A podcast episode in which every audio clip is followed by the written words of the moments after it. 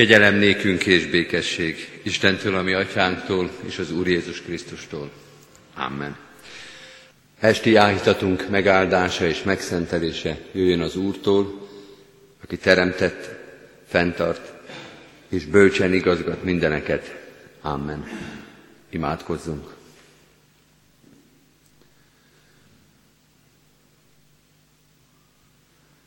Urunk, nyisd meg a szemünket, hogy mindenben lássuk a Te teremtő bölcsességedet, hatalmadat és szeretetedet.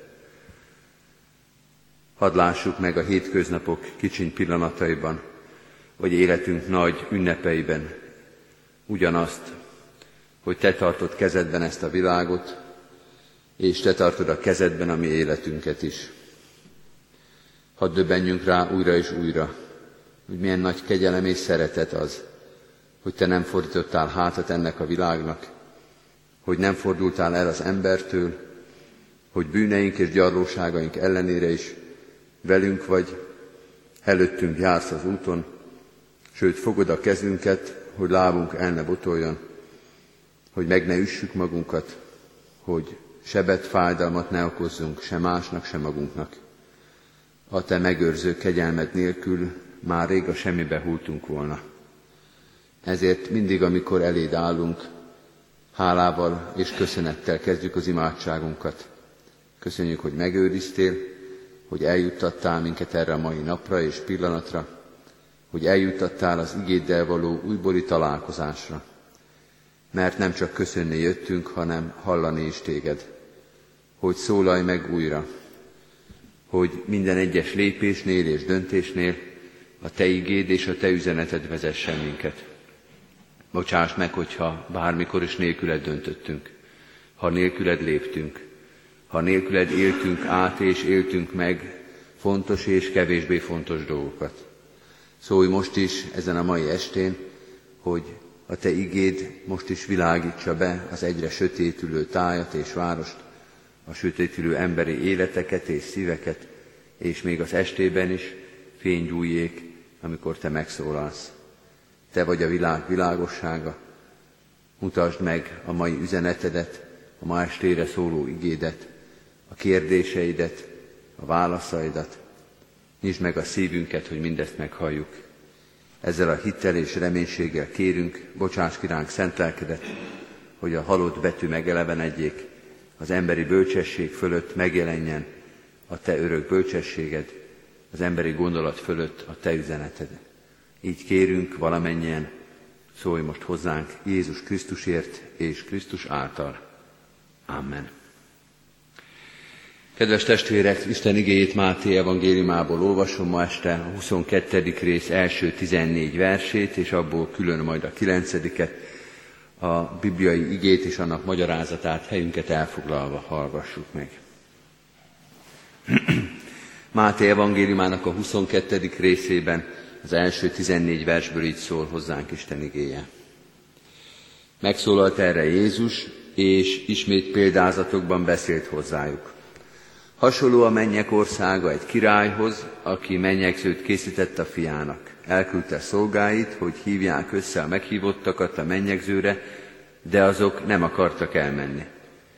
Ekkor más szolgákat küldött, akikhez így szólt, mondjátok meg a meghívottaknak, íme elkészítettem az ebédet, ökreim és hízott állataim levágva, és minden készen van, jöjjetek a mennyegzőre.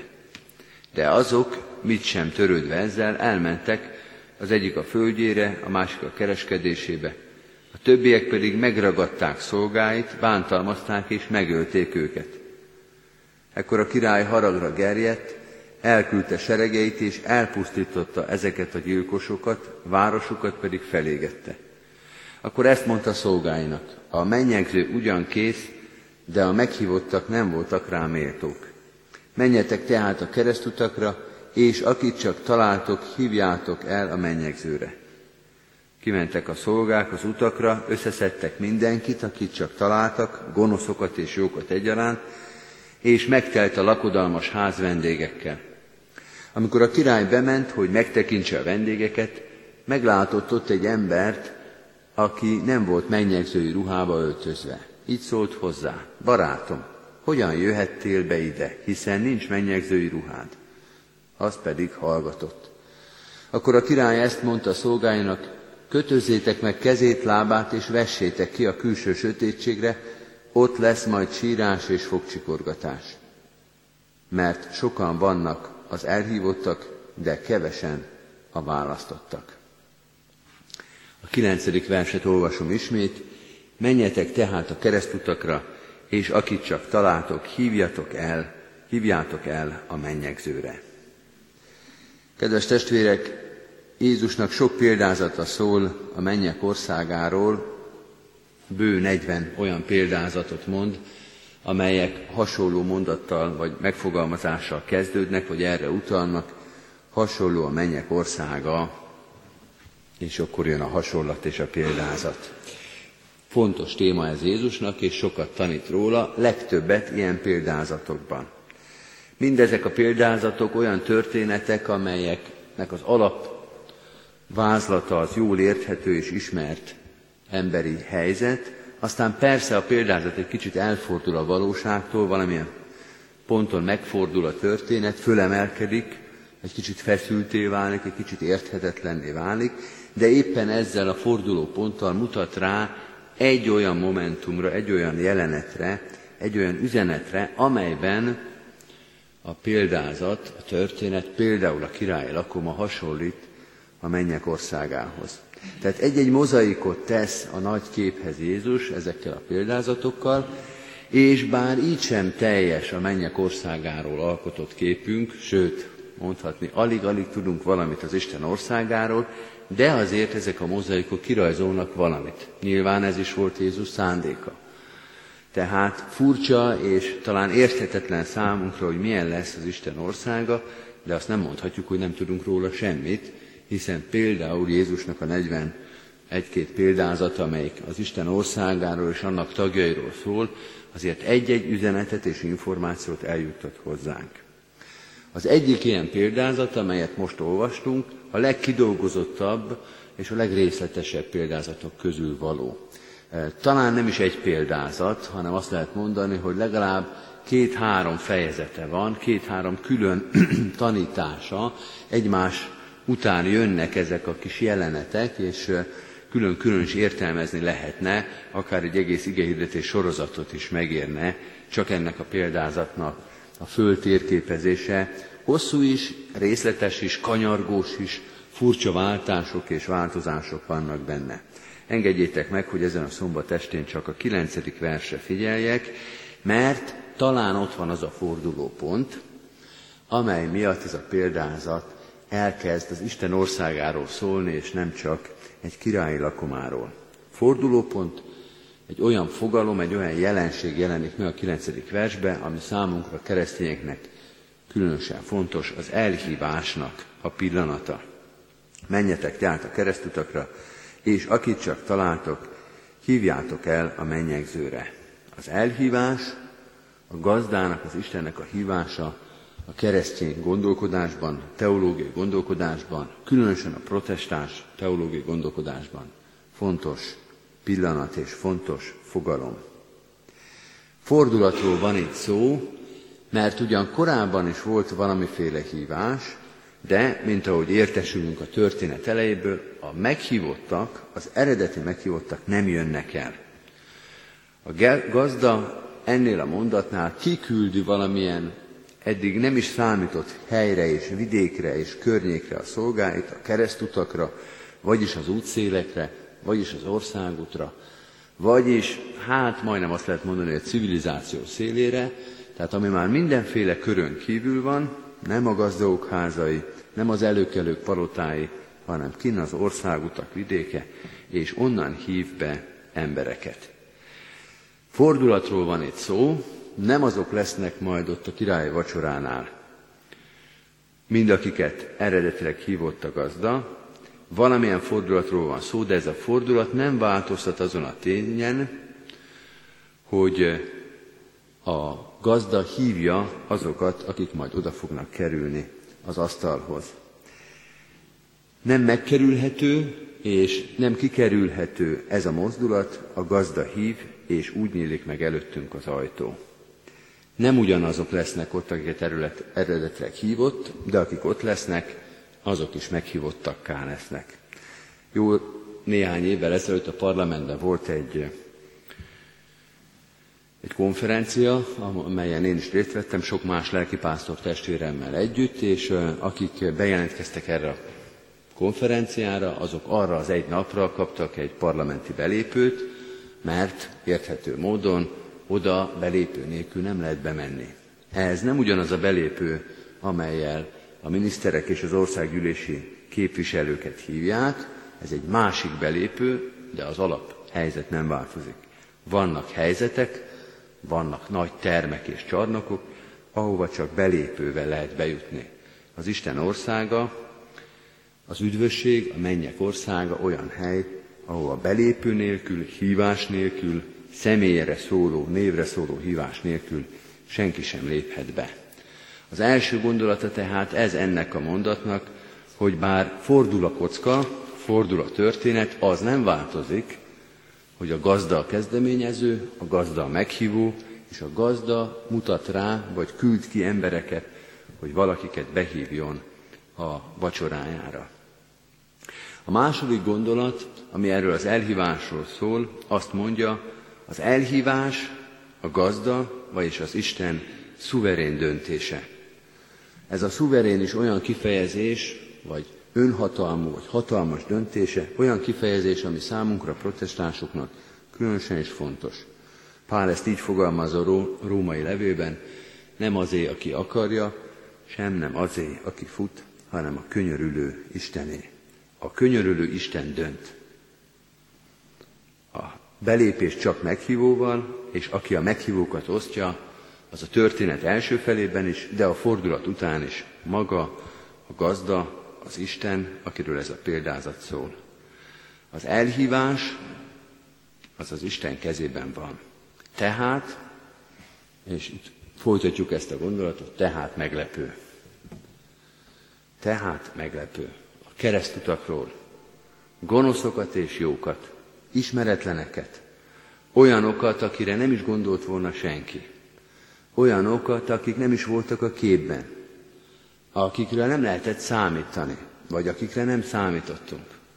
A történet abba az irányba fordul, hogy azt látjuk, egészen meglepő és különleges, hogy ki mindenki kerül oda a királyi mennyegző asztalához.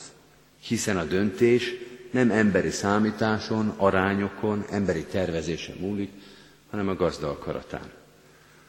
Van egy, hát kisé lapos teológiai vicc arról, hogy három dolgon fogunk majd meglepődni az Isten országába, amikor oda kerülünk. Az első meglepetés az lesz, hogy akire biztos voltunk, hogy üdvözülni fog, az nem lesz ott. A második meglepetés az, hogy akiről azt gondoljuk, hogy biztos, hogy nem fog üdvözülni, az meg ott lesz, és a legnagyobb meglepetés pedig az lesz, hogy mi ott vagyunk, és hogy látjuk ezt.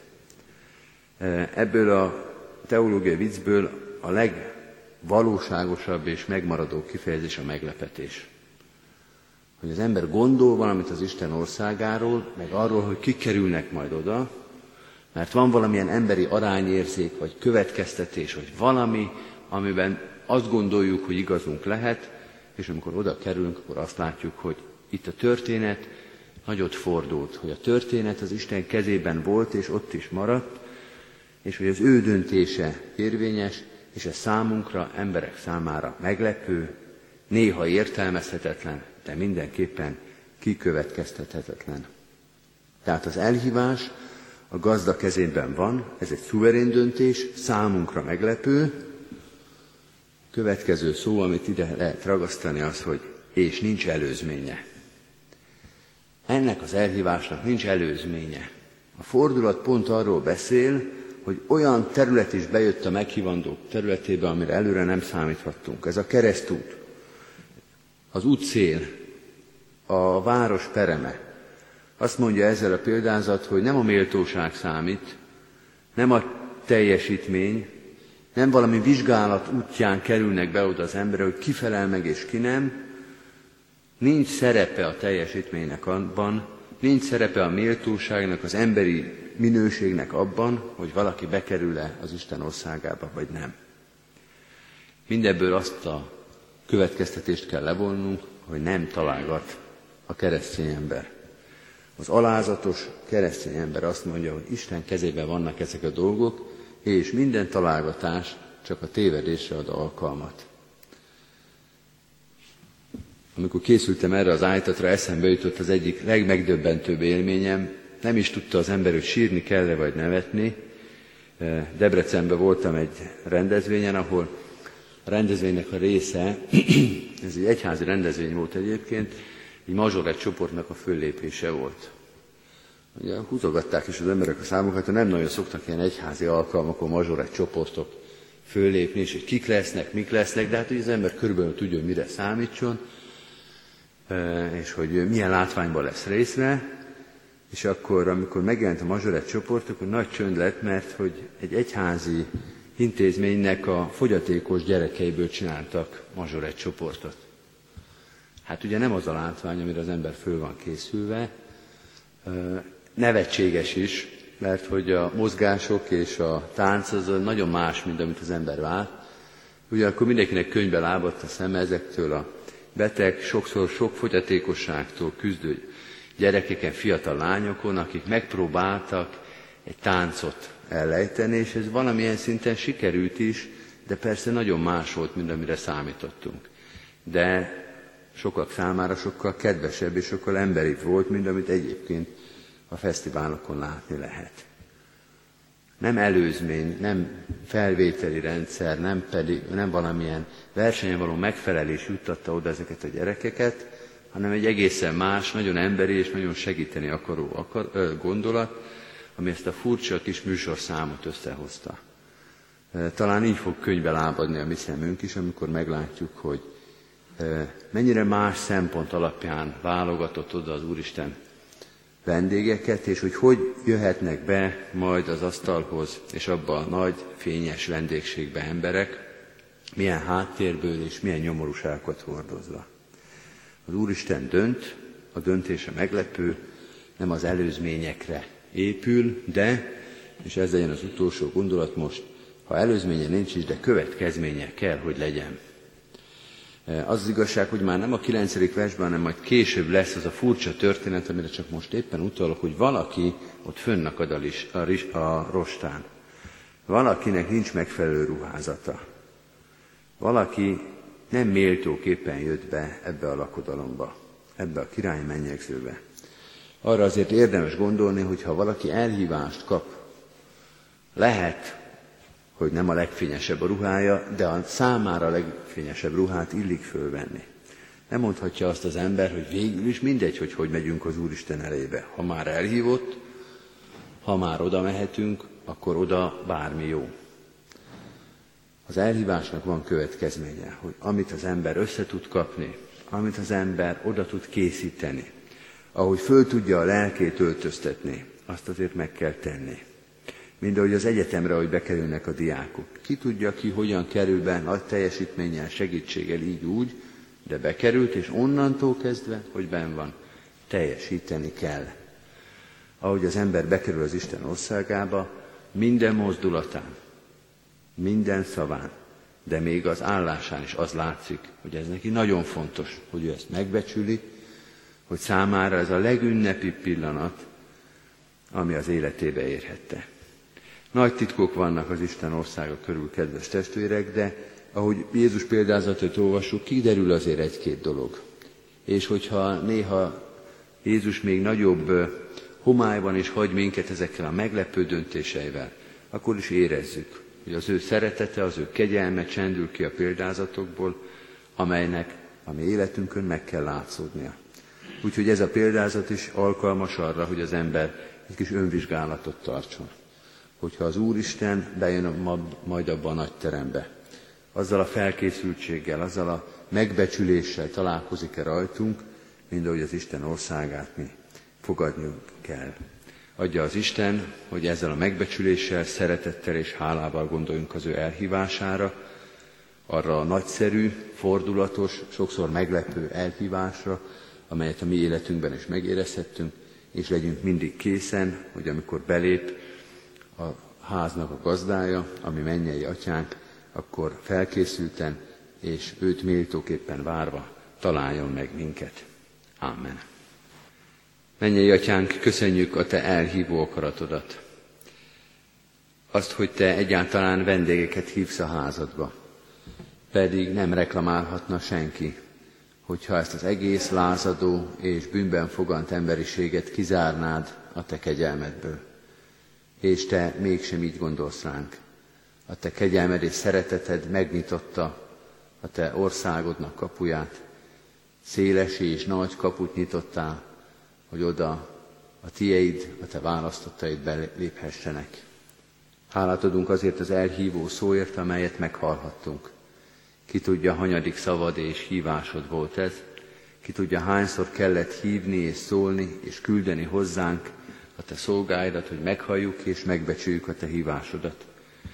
Ha nem az elsőre indultunk, ha közönösek vagy udvariatlanok voltunk, bocsáss meg most nekünk. Bocsáss meg, hogyha a rossz kifogásokkal próbáltuk húzni, halasztani az időt. Ha nem indultunk és nem léptünk elsőre. Köszönjük, hogy nem mondtál erre rólunk. Hogy ott lehetünk a te házadban, hogy itt lehetünk a te házadban, és hallgathatunk téged. Hálát adunk a veled való közösség reménységéért és tapasztalatáért. Bocsáss meg, hogyha sokszor nem vagyunk méltók a te jelenlétedre. Add, hogy mindig ünneplőbe öltöztethessük a lelkünket, az életünket, a szeretetünket, a szívünket, a döntéseinket, hogy minden pillanatban látszódjék, megbecsüljük és szeretjük a Te közelségedet. Így kérünk és könyörgünk minden döntésünkért, szeretetünkért, emberek között való forgolódásunkért, a szolgálat lehetőségért. Hálát adunk, hogy a Te szőlődben munkálkodhattunk, hogy a Te közelségedben ünnepelhettünk, és köszönjük, hogy erre még most is adsz erőt és lehetőséget. Adj ehhez minden nap figyelmes szívet, hogy meghalljuk és megértsük, mi a mai napi szolgálatunk. Könyörgünk a gyülekezetünkért, annak minden tagjáért. Először is könyörgünk a terhet hordozókért, a gyászolókért, a megfáradtakért, a szomorú szívűekért. Olyan sok fájdalom, betegség, félelem és szorongás van körülöttünk, talán még egészen közel is hozzánk, családunkban, szeretteink körül. Urunk, Te, aki látod a betegségeinket, ismered a fájdalmainkat, hordozd ezeket, mert sokszor összeroskadunk terheink alatt. Légy a megszomorodott szívűekkel, különösen is a gyászolókkal, akik koporsó mellett kellett, hogy megálljanak, vagy akik ezután állnak meg egy-egy szerettük ravatala mellett. Urunk, hordozd az ő gyászukat, szent lelked erejével és vigasztalásával. Imádkozunk a betegekért, a kórházban lévőkért, a műtétre készülőkért, a lábadozókért, Imádkozunk azokért az idős testvérekért, akik napról napra erősödésben, vigasztalásban, bátorításban reménykednek. Urunk, állj mellettük, vedd el a szívükből a szomorúságot, a magányt, a szorongást.